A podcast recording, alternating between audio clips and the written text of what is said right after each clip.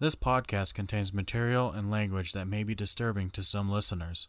While not explicit, listener discretion is advised.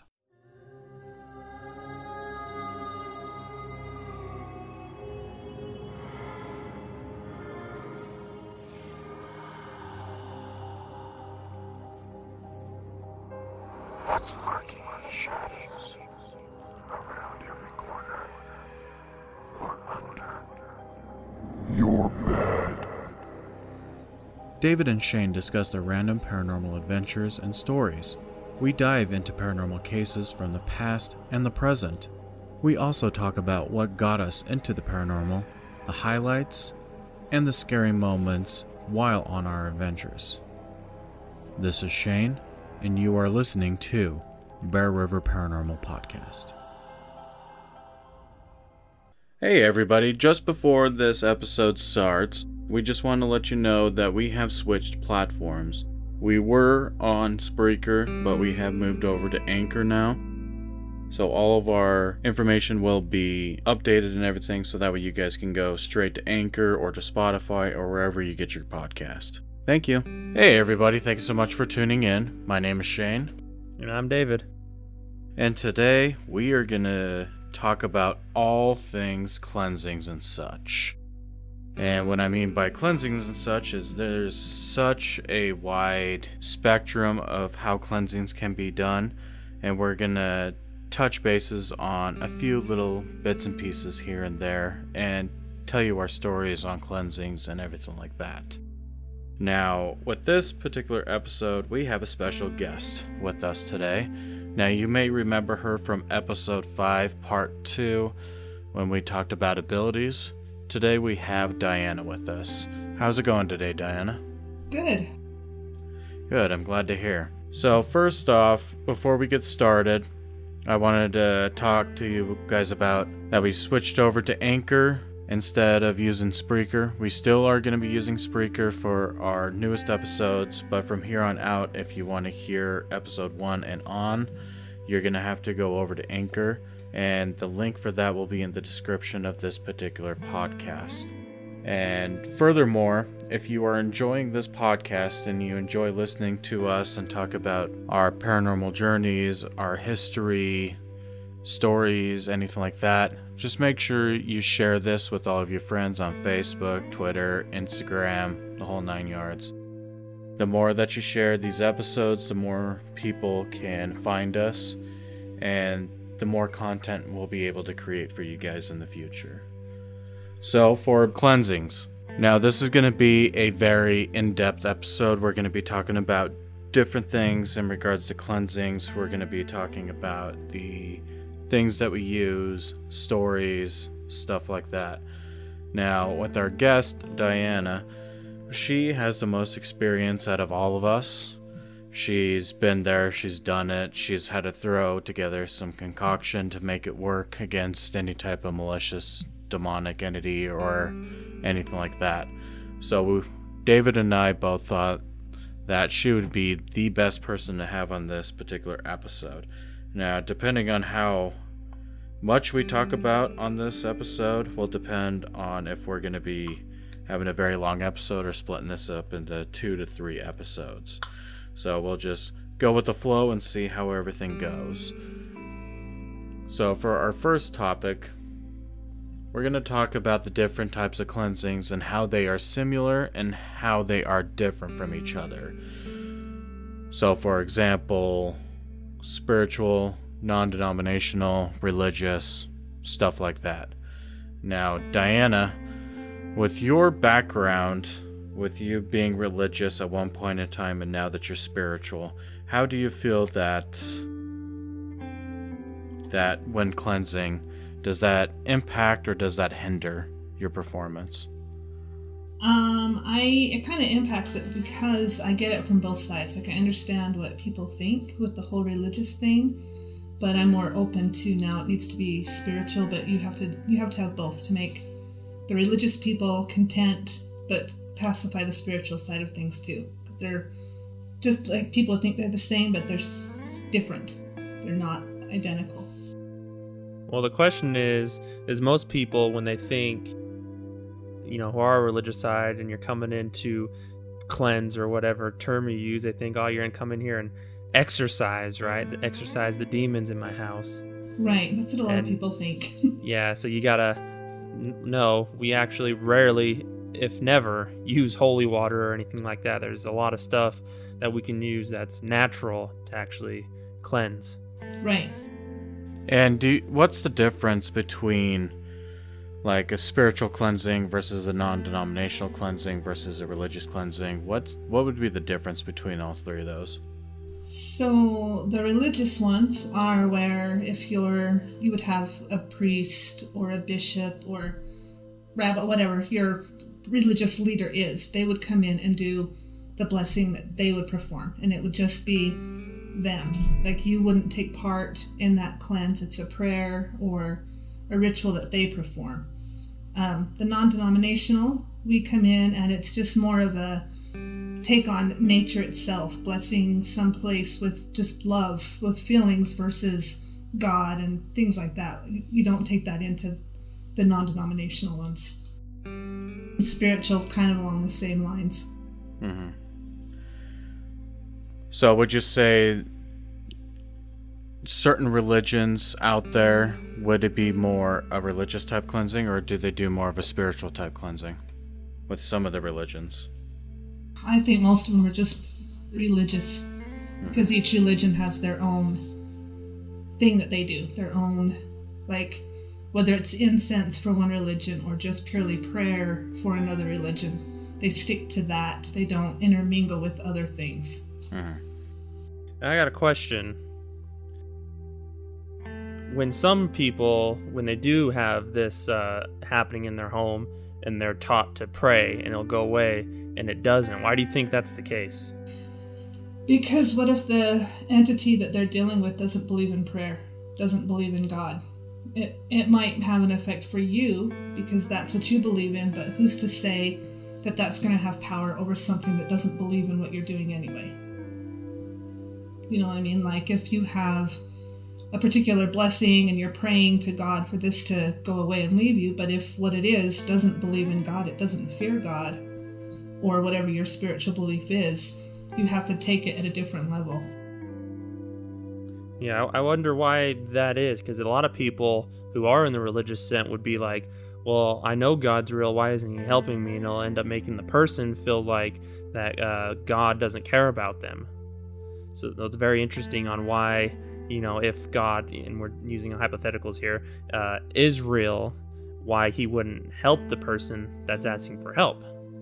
I think he's trying to help them feel better about it. You know, like he'll give the person He'll give them reassurance, reassurance and you'll be comfort fine, that- yeah, even though and- I actually probably can't touch them. yeah, somehow we'll find an answer for you. Whether it be this is going to work, or you're going to find someone else that can come in and help. But I think he's. I mean, he helps people, sure, reassurance and things like that. But I think that's just a different level when you get things that don't believe. You know, why would So would you fear? say that the the spirit world is an actual place where both uh, if heaven and hell is real, that both God and the devil can't touch spirits, and that's why you see a lot of spirits in the spirit world because they're afraid to go to either side.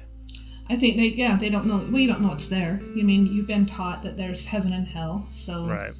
if you've done something bad, you, you know, what if you're afraid of judgment? What if you, oh my gosh, I don't want to go to hell, so you won't, you won't cross to one side. You don't want to face judgment. So You the face- spirit world's like the neutral zone.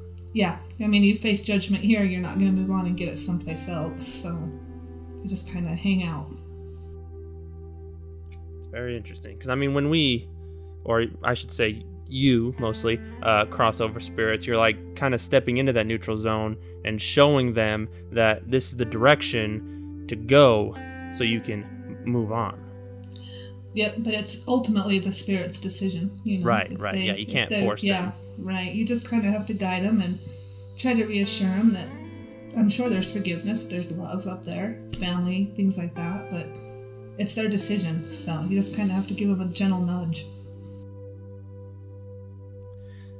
Sorry, that's just it's very interesting uh, and a hard topic to talk about when it comes to religion, but I very much do enjoy talking about religion, even though I don't particularly practice any type of religion, because I like to get uh, what other people's beliefs are and what they think and just add it in a pile uh, of knowledge that I can possibly use to try to figure out answers without going straight into, uh, you know, religion, as in, like, well, God is real, then everything, He can fix everything, you know, and in some cases we don't know that's true. Right. So I, I just want to try to figure out using everyone's religious uh, ideas. Yeah, because you've even said before, Diana, that if the people that live in the household is, for example, Mormon, and they call in a bishop to do a priesthood blessing on the house, and it ends up not working, and that's because the spirit itself is not Mormon. And would you say that carries on to all the other religions too, like the Catholics, Jewish religion, um, Islam, stuff like that? I do. I think it does because if you think about it, if you're not that particular religion and you say you don't believe in that religion, is a blessing going to have any effect on you? If you know, no, it's not. It's just kind of a smokescreen in a sense for you. It's you know it's there, but it's not stopping you. Yeah. But then with exorcisms, if a exorcism is being performed on a particular individual that wouldn't be from the same religion, would the exorcism still work as well? I mean, it could because of the herbs and the different things that they use in them. It's more of a natural thing that kind of, I mean, nature affects everybody, regardless of what religion you are. You can't, you can't, even if you're atheist, you can't be on earth and not have nature. It's just how it is. Well, I, wouldn't it be easier using religion to clear uh, an attachment from a person if the person believes in that religion because you're kind of feeding the person that's being affected more power to force the spirit itself out rather than just you saying words and boom it's gone you're like giving power to the person who's being affected yeah i mean they need they need to have strength within themselves to push that entity you know that attachment out of them but you know is it going to work. Some of them are scared of, oh my gosh, you know. Yeah, if, if this doesn't super, work, then it's stronger yeah, than God, sort of thing, right? Exactly. Or, you know, what if my, I'm so religious and what if anyone finds out that this, you know, I don't know. So right. that kind of plays they'll into be shunned because fear. they were quote unquote uh, being haunted. So that means God's turned their back on them or something. Yes. Yep. Gotcha. Yeah, and it definitely makes sense. That's why I wanted to bring light to that because during an exorcism, they're using different types of herbs and remedies to expel that attachment and or possession. And when you're doing like a priesthood blessing and everything like that, it just it doesn't work 9 times out of 10 unless the spirit is from that same religion. But if that spirit was from the same religion, why would they be on this playing field tormenting the people that are in this house? You know what right. I mean? Right. So that's why I wanted to bring light to that. Now, I do know that some religions out there use incense as part of their ritual and everything, and we use incense for cleansings as well. Now, would that be more considered of like a spiritual, non denominational type thing, or would you consider that a religious thing? Both, depending on how you both. use it. Yeah, I was gonna say both. It's it's your intent. I mean, everything with cleansing is based on your intent. It can either work or it won't. Just it's how you want it to be. And it depends on what you burn. You know, if you're burning lavender or something, then that's not necessarily religious. But if you're burning you, frankincense, then that goes back to, you know, most religious beliefs have something to do with frankincense. So so the reality is is that there's certain aspects that are similar, but they're vastly different from each other. Mm-hmm. Yes. Okay. Um. So when we go on uh, an investigation to someone's house, obviously they call us there because it's haunted. And besides the fact, if they request us to do a cleansing, uh, what would qualify, or you know, some signs that you would see or hear that a person, the house, or the land would need a cleansing. What what are some of the signs when you go in there and they tell you they're like, yeah, you probably we should probably cleanse this. Uh, to me, it's always if it's if there's a child involved, always cleanse. I mean, you don't want to sit and play around and, and give a spirit. Oh well, maybe we can compromise and you'll leave. If there's a child involved, no, it needs to be taken care of. If it's causing physical harm to someone, Whether It it's a real to be- child or not a real child. right? It needs to be, you know, and if this the spirit's causing physical harm, that needs to be addressed right away. You know, just cleanse it. So, I mean, you can. There's. It depends on what the homeowner wants as well. Some Right, of them right. just want to be able to set boundaries and communicate with that spirit, and that's okay. Yeah. But if they don't want it, then just that's that's when it's time to give them their space back. Well, it's pretty. I think it's pretty easy to convince someone when you start telling them all the sign, you know, and things are happening and like things are breaking, stuff's affecting their sleep. You're like, yeah, I mean, we could probably help you if we do a cleansing. I mean, why would someone say no to the, uh, someone helping them fix lot stuff in their life, right? Well, yeah, although I have had people tell me no because the longer they have attachments, the more comfortable they are with them and they don't want them to leave. So they feel like if we get rid of it now, their life has like a hole in it. Yes, they have an empty void, or they're afraid you'll get rid of their spirit guides if you cleanse, or you'll, they'll get rid of the loved ones in their lives that they've Even lost. if you tell them you can pick between. Yeah, there's still, I mean, there's still that fear because some people have the idea that if I'm doing a cleanse, I'm getting rid of everything good, bad, everything. And that's not hmm. what we do. Yeah, because that's a huge misconception of that. I mean, when we're doing the cleansing, we're targeting the ones that are causing the chaos, not the ones that are trying Yeah. to protect you. But The most negative. people don't realize that. Right. a lot, lot of the stuff that we use is literally to affect negative things, not positive things. So if your spirit guides are positive, if your family members are positive uh, entities or beings, then they shouldn't be affected. Exactly. If anything, it gives them more power to for to protect you during the cleansing. Right. cleansing. Yes. I just think that they don't, when they ask you what you're using, they don't, people don't realize how much training and research goes into everything that we use. So we, we know, we know what to use to make things come out right. Exactly, and that's not using dragon's blood, right? No, no, no. Please, no. Because this is how many cleansings we've done so far where they've referenced dragon's blood, and it's like, no, don't use that. and they're like, yeah, after I started burning it, things got worse. Yeah, yes. You think? Okay. don't. So so PSA, tell people why it's bad and why people think it's good. Uh, because I mean, it smells really great, you know, and so people assume it's a good thing to use, but it's not. It just reflects on the evil, gives it more power. And do we know why, or is it just something that you've seen people use enough and it just makes things worse? Yeah, it, yeah, I've just seen it. People, you know, you'll talk to them on what have you used? Oh, I've used dragon's blood and it got worse.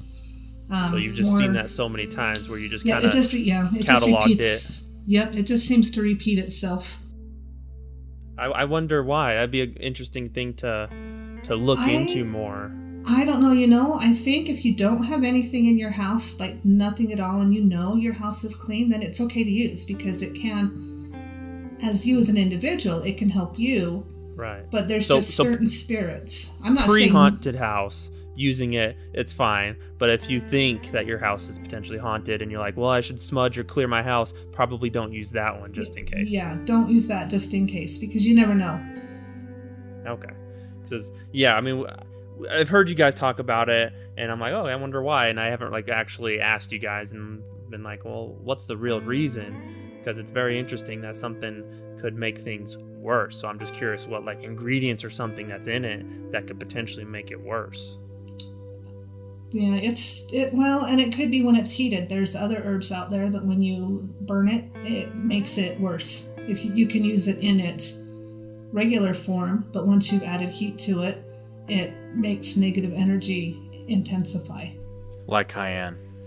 Cayenne's good. It's like coriander you don't want to burn, fennel you don't want to burn, things like that. Hmm. I wonder why when you introduce the heat element that it has the opposite effect of what you want. I don't know. I think it just breaks it down in a different form. Maybe because you're maybe when you start burning it you're losing what's in it naturally that's what's helping so what you have left over doesn't do nothing but just disperse energy in the air maybe Yeah, it's possible. but i mean the biggest thing when it comes to us straight out saying yeah we should probably cleanse your house is uh anytime we come into potential signs of any elementals Yeah.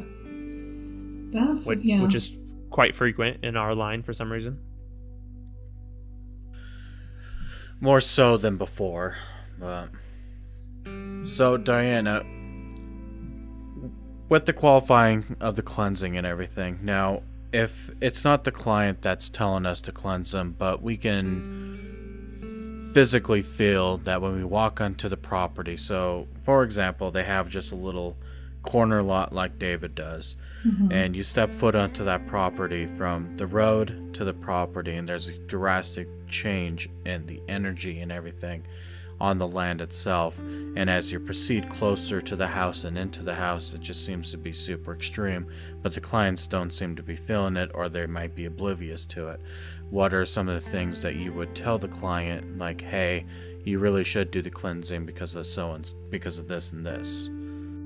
Um, so a lot of times what I would tell them is here's the thing, you are used to it, you've become acclimated to what this is, and this is problematic because somebody from the outside coming in shouldn't feel this heaviness. They shouldn't feel the, you know, do I run, do I stay, what kind type of situation. And then you usually can start getting with them and breaking down like, well, how when's the last time you felt differently when you know do you feel sad and then they start thinking about it and realize yeah maybe there is something that they're used to and then at that point you say just you know let me let me cleanse and let's see if it makes a difference if not no harm done if it does make a difference then awesome Yeah. So best best case scenario, everything turns out great and your life is better. Worst case scenario, I came in here, did some stuff, and then everything's exactly the everything's same. Everything's the same and it doesn't matter to you're you not. anyway. You didn't lose anything. right I mean, I, there there's few occasions where we do stuff where it makes it worse,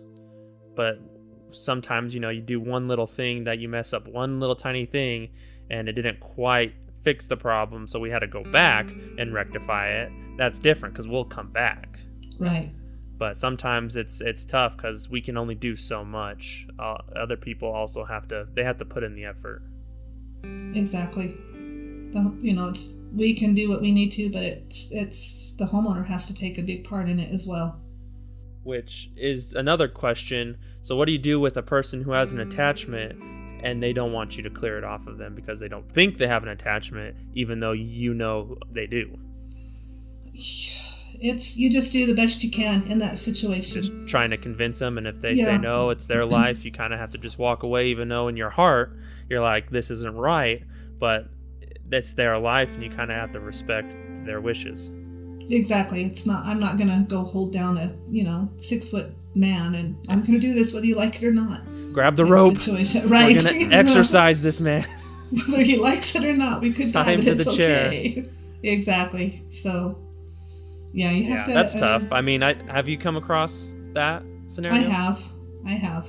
And you just had to walk away. you just kind of walk away and then you know they keep calling and hey i've still got this issue and yeah i realize that but until you're ready to accept and to let me help you i can't help your situation you know as long as you have the attachment it's your house is going to be the same i can't make it better Now, let's say, Diana, the property itself. Now, each area of like the United States or the world is going to be completely different. Now, over here on the western side of the United States, a lot of these uh, properties have been built on native land or native burial grounds or some sort of a massacre site that happened prior to white man actually coming over here. And when people start building on these particular parcels of land, it can definitely stir some shit up and cause some chaos within that area itself. Now, how can a person know without the government or anybody actually mentioning any of this that they're building a house on some sort of sacred land. And, and if that's the case, how can someone ratify that so that way they can actually live peacefully within their house once it's built? I mean, to be honest, if you're like here in Utah, you can just pretty much assume that you're building on native land. You don't have to study it, but it's just the way it feels. Like it feels different. The land is not, you know, most people have been different places and they do a comparison and then like something just isn't right. Then you go in and they bring, you know, that's when sensitives, mediums can come in and walk the property and find those spots that are off, you know, whether they're unbalanced or this. And then that's when you can do a property cleanse versus a home cleanse. If they haven't built yet, you can cleanse that property.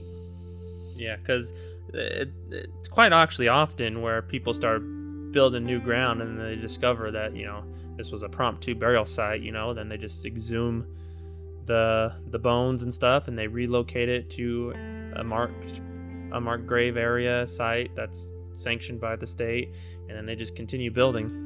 I mean, exactly. Really, not much you can do at that point. Yeah, because there's been a lot of times in the past where that has happened. In fact, I remember reading something on lines of. I don't know if you saw this, Diana, or not, but apparently UDOT decided to build a freeway on top of an Indian burial site something like that. Did you hear about that? I didn't, but it doesn't surprise me. And then I guess apparently where shit's been happening in that particular area of that freeway, a bunch of accidents and everything like that. And that really kind of ties into to what we were just talking about. But some of these uh, houses that have been sitting on Indian burial grounds for for at least 50 plus years, you know, how you know, I guess the the question is like if you've been living with it for this long, would you feel that the attachment is so great that this is the new normal and there's no point in cleansing by now? Uh, I think people do because it's just this is this is the normal. You know, it's nothing different, and it's sometimes not until they somebody new is brought into their life or their situation that tells them, you know, this isn't quite right. There's something not okay with this. And if the home is handed down, it's a generational thing. You know, oh, it's it's we just it don't worry about it. It's fine. It's part Things of the like house. That. Yeah, it's just it's just it's always been this way. Don't worry about it. Well, what's the longest?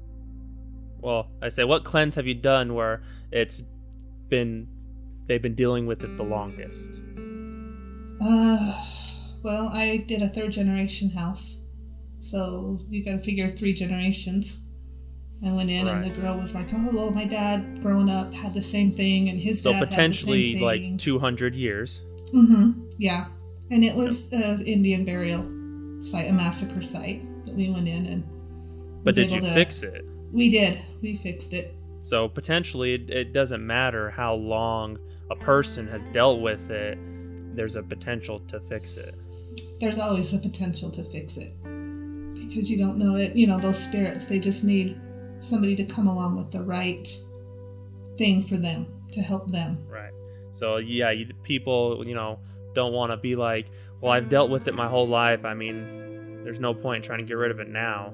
Whether, you know, they don't know if their life could be better until they get rid of it. Exactly.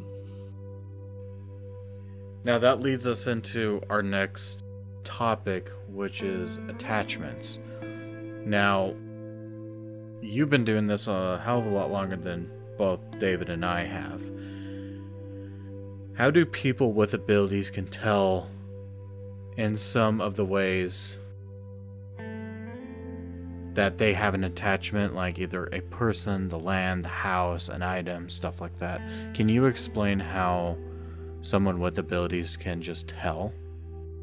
Um, you look, you just have to look at it. It's it sometimes has a different glow to it or a different look. You can feel the vibration, the energy resonates differently than it should. Like if you're, you're around a particular person, you might get goosebumps, and you know they just there's something about them that you just know isn't right. They vibrate in a different manner. So for me, I think it's easier to me to tell attachments on objects versus people because I have a problem with you know everybody I people I meet. I'm always like, uh, I think all people are weird anyway. So for me, it's harder to tell. But uh, with an object, sometimes it takes me. I have to like feel it, which I know is, is sketch because I you don't want touch it because if you touch it, then ah, now you're gonna get affected, right? Right. But so, most of the time, I I can look at something and be like, ah, something's weird. Which short story time, we did a case where we were going to do a, an object location and we're dealing with it and then come to find out i was walking in the room and i noticed this big thing standing there and i was like that's been here this whole time and i felt like it was like hiding even though it was there plain sight i never like looked at it the entire time but then just brushing it because i had to walk by it between that and the couch a little space to get to it i kind of for some reason felt something. I looked down, like, there's something with this this cabinet here. And then once I pointed it out, everyone was like, oh yeah, I, they can. Everyone could feel it. Everyone can sense it. And then that's when things kind of shifted. That like the spirit attached to it was hiding. And then once I pointed it out, it was out in the open. It did not like that whatsoever. No, you gave away its hiding place. yeah. So I mean that that's very it's very interesting and different when it comes to objects. I don't know why. I think it's easier to tell on objects. But that's really the only I can do. I can't really tell much else when it comes to uh, people because I'm just not. I guess I'm not good with people. Well, and I think if you're more uh, on the empathic side, you sense more from the people. Like you know, there's just something not quite right with that particular person. Mm-hmm. Yes. Whether it's the way they don't make eye contact with you or when they're speaking they're always like kind of looking down at the ground for whatever purpose then you can kind of start to tell. That there's a little bit off. Yeah. And with me eh, i get the tingling sensation and, and depending on the person's attachment it could sway my mood. And diana you've seen my mood change drastically if i'm around oh, yeah. someone that has an attachment there's been a few clients where it's changed drastically, like the one that we were dealing with last night. Oh yeah. That changed both of our moods drastically. But you could, de- I don't know. It's it's it's weird, like, because I could feel people's energy. Same with Diana. David, not so much, but I'm sure in due time he can. But there's certain energies that just will resonate with you and not resonate with you. And nine times out of ten, those people that have an attachment, it does not resonate with you whatsoever. Unless, you know, you dabble in the, the extreme dark stuff, then of course that's going to tickle your fancy. And I know a few people that are like that. But for me, it's, you know, it's not like I'm bipolar or anything. It's just it's a drastic mood swing change because that energy resonating off of that person. I get tingly. But when it comes to items, I feel like I have a keen eye on it, and all I have to do is just look at it and then I can start feeling it. Now, I tend to have a bad squirrel moment, and Diana knows this all too well where I just start grabbing things, especially haunted objects, and then ends up kicking me in the ass later on down the road. Yes.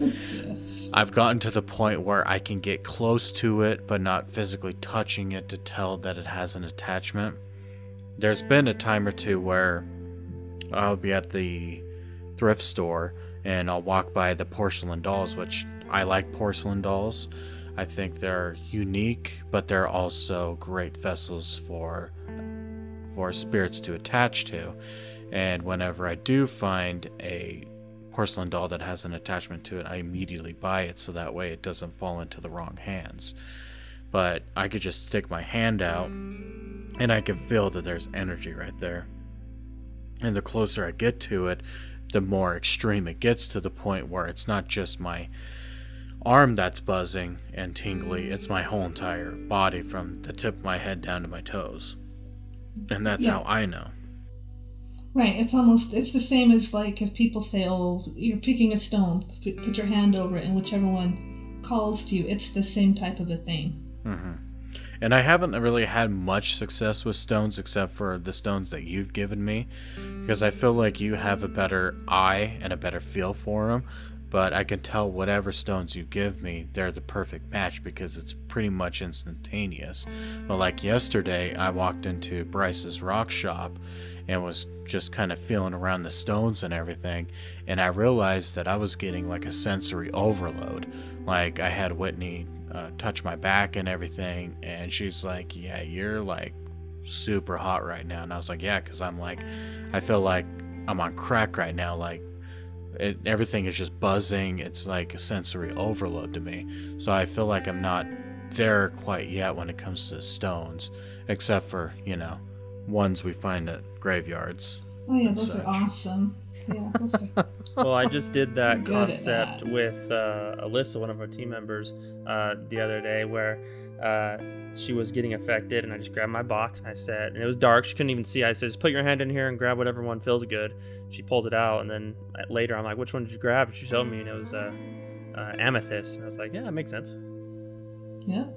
You know It's a good she grabbed. choice. Yeah, I was like, that's good. And she she honestly didn't even know what she was grabbing because she couldn't see. So I'm like, that's good. And it was tiny too. Like there was tons of other stones of different sizes. She grabbed one that was, you know, pretty small size, size of like a penny. Yeah.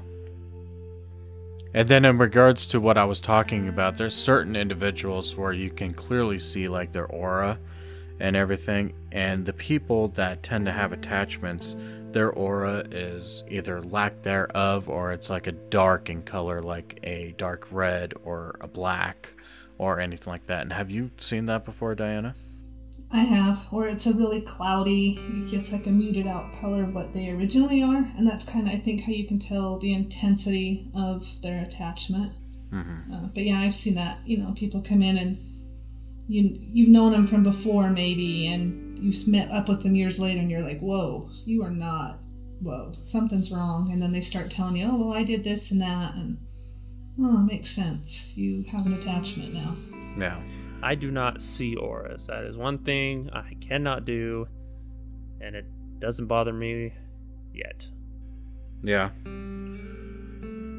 I mean, it, it can be a blessing and then it can be difficult at the same time. I think it's it helps more, especially when you're in the paranormal and you're doing cleansings and taking out attachments and everything. I think that helps to a point, wouldn't you say? It does. But then it kind of is bad because then when people know you can do it, it's almost like they take advantage. They're like, oh, what color is this? What color? You know? Mm-hmm. You're like, don't overuse it. Just let it be used for what it needs to be. Yeah. The attention seekers are the ones that are trying to to prove a point. Would you would you say? Yeah, I agree. 100%. So when it comes to attachments, regardless, well, let's start with like a the land for its for example. So if there's an attachment for the land, what are some of the things you like to do to try to rid that attachment off the land? Um, for starters, I try to find out why the spirit is attached to the land. Is it, did they die there? Did they live there?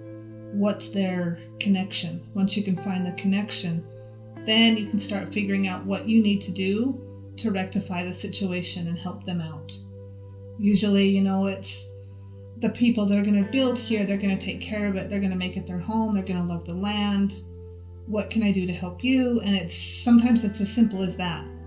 Other times, you know, they may have met a horrible demise, and you have to help them get over the fact that that was then and this is now.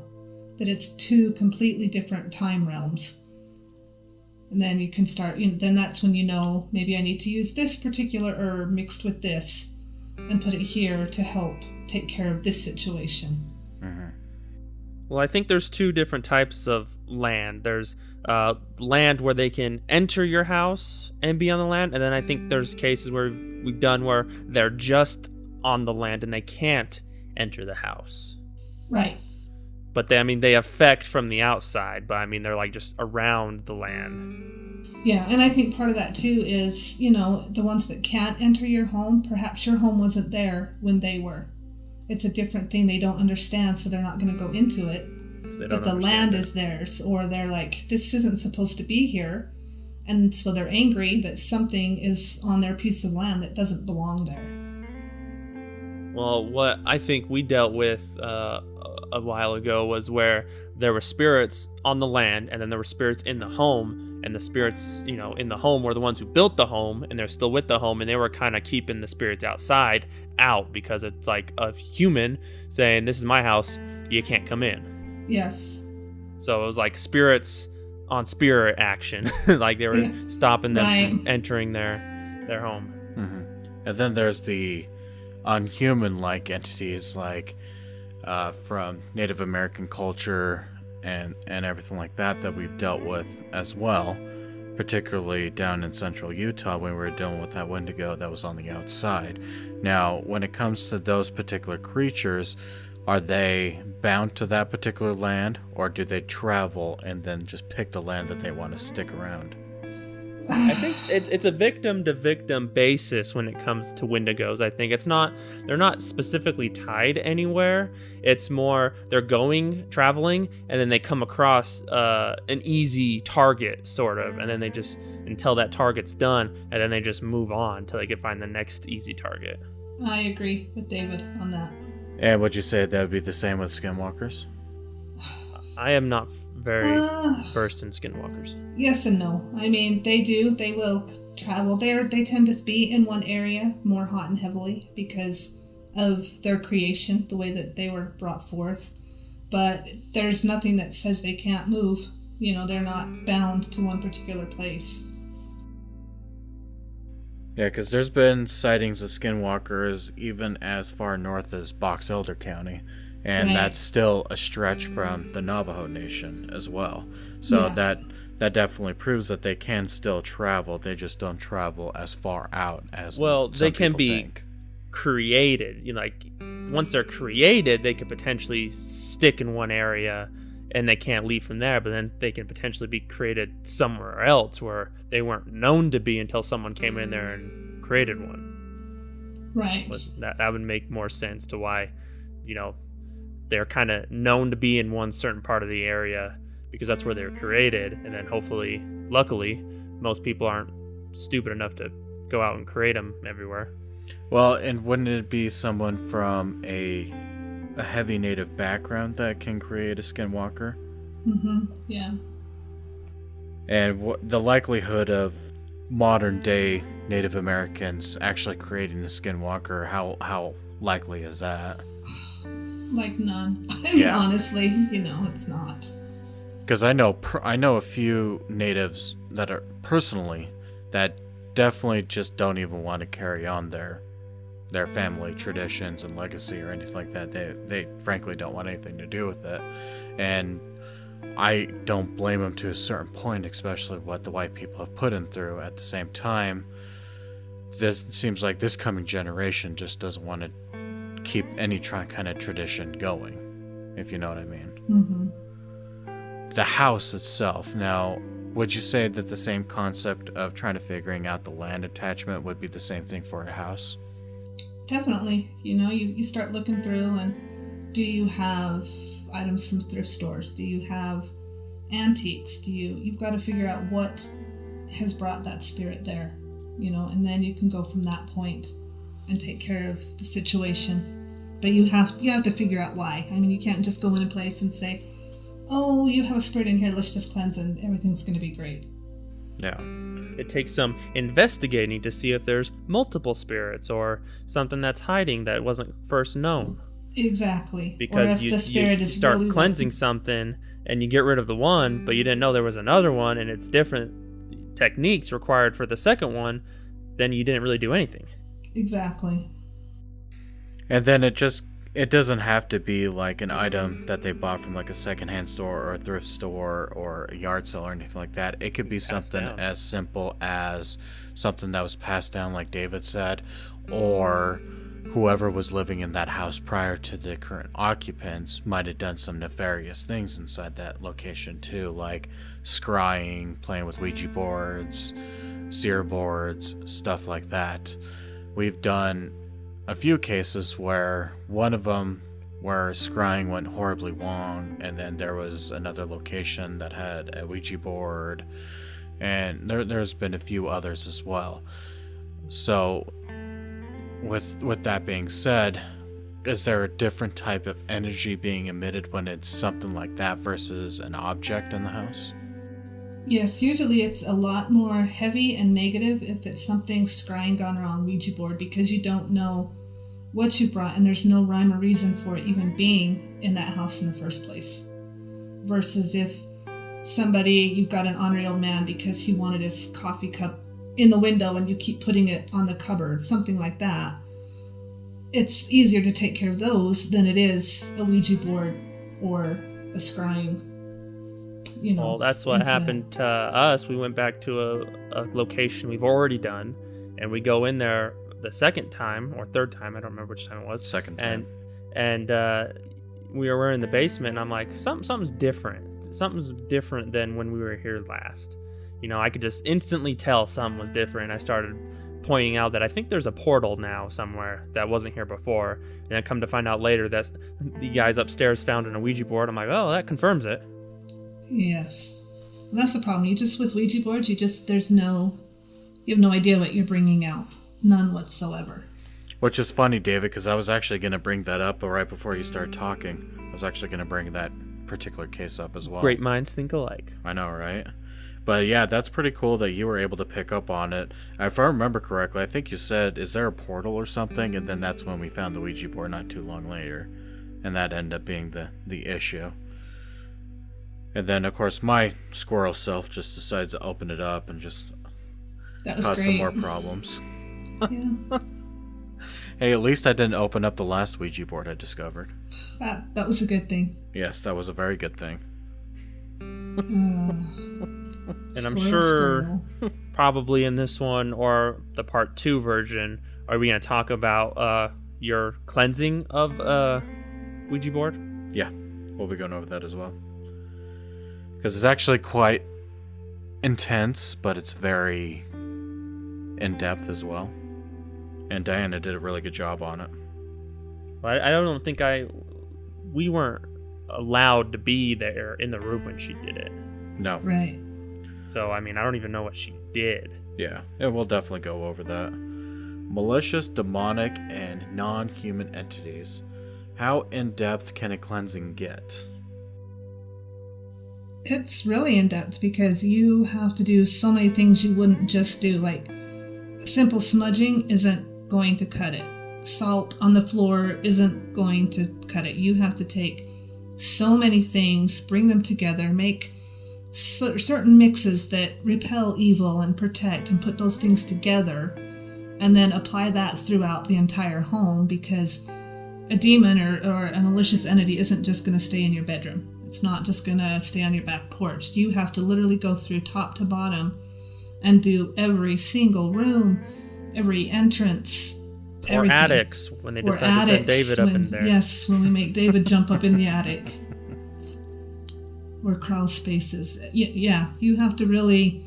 You can't miss anything if you're dealing with a malicious entity because they can hide. And you don't want to just run through and do a click, okay, it's good, and then leave, and then you never touched the crawl space and it was hiding and lurking down there. Well, you know, see, our, then- our long, I think our longest session was three and a half hours, Yeah, three and a half, four hours. and there's still potential problems. hmm Yeah. So I mean, yeah, there's so much that goes into it, and it's tough too because if you investigate the whole night and you're trying to cleanse, you know, you can be like drained at that point. So also the amount of energy in yourself is also a factor. Right, and then if you know if you're spending all day or all evening investigating, and you look at the time and you're like, oh, it's already midnight or whatever. Now we have to cleanse. Yeah, and you're already like like tired, so it's like, Yeah. how's that gonna affect you cleansing properly if you're tired? Right, you just have to you know hope for the best, do the best you can, and usually that's why you have more than one person helping you do that. You know, because if I might have missed something, Shane will say, hey, did you do this? Or you'll David, you'll even mention, do we need to do this door or do we need to this? So it's it's teamwork. You know, well, it it's works something as better. simple as when we were, you know, did you forget to put this under the bed? And they're like, oh no, we haven't done that yet. Well, we should probably hurry and do that then. Right. Yeah, teamwork makes the dream work, and it also helps if the homeowners are also participating as well because that's part of them reclaiming their property, reclaiming their space. Right. So it's definitely a must that they participate in it. And if they're, in short terms, lack thereof, have any interest in even doing it, nine times out of ten, the cleansing is not going to work and it's just going to be a repeat issue over and Which, over again. thinking about that, we should probably have one of us just go with them and watch them to make sure that they're doing it right. Because even if they're, you know, gung ho and are wanting to help and are, you know, good at doing it, but say they forget to do something because they're, you know, trying to go through it, and it's not their fault. They accidentally missed it, but, you know, it didn't work properly because they missed something. So it, I think we should definitely get one, one of us, if when they're doing it as well, going with them just to watch them. Yeah. Right. Because I mean, it's it's something that we're used to, but we got to Sometimes I think we forget that they've never done it because we've done it so many times. It's like, oh, go salt the drains, and we assume that they know what we mean, and they're probably like, what are you talking about? You know. But at the same time, they have to take part because that's showing that negative energy. These guys are serious. You know, they're taking part to kick me out now. Uh oh. You know, and you have to make sure they're doing it with the right intent too. If they're just like, oh, I'm just doing this because they told me to, whatever, then it's Yeah, not. they're- it's they're not like they haven't done the- it at all. The mindset that it's gonna work. They're just thinking, well, I hope this works. Right. Yeah. Yeah, and I didn't even think about that, to be quite honest with you. I didn't think that ever crossed my mind, so I'll definitely implement that in the future, because I know I tried to give them the easiest things to do, like salt the drains, spray salt water around their windows and doors, and, you know, just the easier, tedious stuff that as long as they can do that, we can focus on the harder things, you know what I mean? But Right. yeah, in the future, we could definitely have someone walk around with them, make sure that they're doing it correctly. Now, I know last night I had you walk around with Diana and kind of see how she does the blessing of the doors and everything. What were your thoughts on that, David? Well, I love helping. I love doing the little things. I think they do work, but I don't think I could full on lead a cleansing because when it came to the part that she was doing, I don't think I have enough confidence in myself to be able to do what she did. Well, and that comes in time. I was in your spot as well, David. I didn't think that the type of blessings that I would do would work, but I trusted myself and I believed in myself to for it to work. And so far, Diana hasn't said otherwise. Yeah, it, I was the same way when I first started. I was like, um, are you sure? Um, like they say, you, you have to learn somehow. You've got to, just like a bike, eventually, you know, you've got to take those training wheels off and just go for it at some point. So, and that's why there's always a backup person, you know. Do it. Like the first time Shane did it, I was right behind him, like, okay, this is to work. And if it wouldn't have, I'd have been, let me follow up behind you and and do some. And I think that would be a good thing to do with David. I think the next cleansing that we take him on, let's have him lead the blessing of the doors, but either have myself or you behind him and walk with him a little bit and just make sure everything goes smoothly because you and I can tell if the blessing doesn't go through correctly. So Right. it can easily be fixed right then and there instead of leaving and then have to clean up the mess later. True. Hopefully for him, it's a place with not very many doors. Right.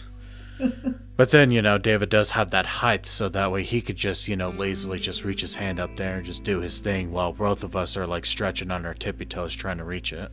That's true. That's true. It was a struggle watching Diana to where she's like, laughing I'm, and I I got was to do it on the side of the wall. I can't even reach up there. I can't even reach the top of the door. It's it's gonna work.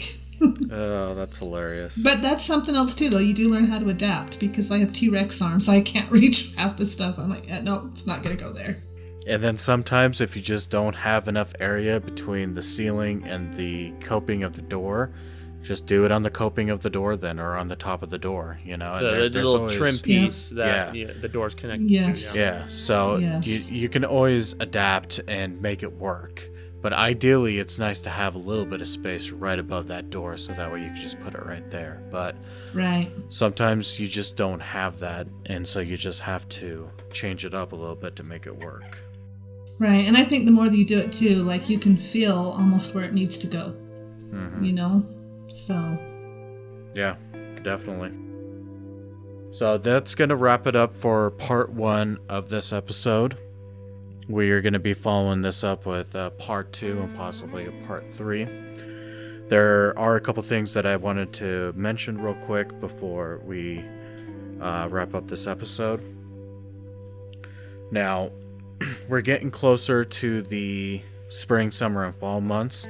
We're going to try to keep on schedule with our releasing of our podcast and everything, but there may be a time or two where we're going to be missing an episode or might take a like a week or two off from doing any type of podcasting because we might be busy or anything so i just want to make you guys aware of that so that way if for Yeah. some reason It was easier doing this in the winter because we were already at home and nowhere to go. Yeah, exactly. And once spring hits and things start picking up again, we might be a little too busy to be able to sit down and do a podcast episode. So if that does happen, we will let you guys know if that is the case. We will try to stay on schedule, but obviously, if we're going to be helping out clients and doing evidence review and, and everything like that, it's going to be hard to balance all of that plus work a nine to five and have a family life as well. So we will definitely try to to make it more consistent once spring, summer, and fall hit. But for sure, by the time fall next year, we'll be in full swing. But we just wanted to make sure that you guys are aware of that. But we will be vigilant on making sure that we let you know that we're going to be missing a, a week or a Monday or anything like that. But thank you so much for tuning in to us. You guys have a great rest of your Monday and look forward to part two on this particular subject. See you guys Bye-bye. later. Bye. You are listening to the Bear River Paranormal Podcast, BRP Podcast. If you or you know of someone who is having issues with an entity or a possible haunting, please send us an email, text, or call. You can find all of our information at www.bearriverparanormal.com. We work 24 7 so we can resolve your paranormal issues quickly and as conveniently as possible. If you haven't already, please subscribe to Bear River Paranormal Podcast. Toss us a rating or a review. You can also find us on Facebook at BRP Podcast. If you are interested in sponsoring us, please send us a message. We look forward to hearing from you soon. Thank you for listening and have a great rest of your day.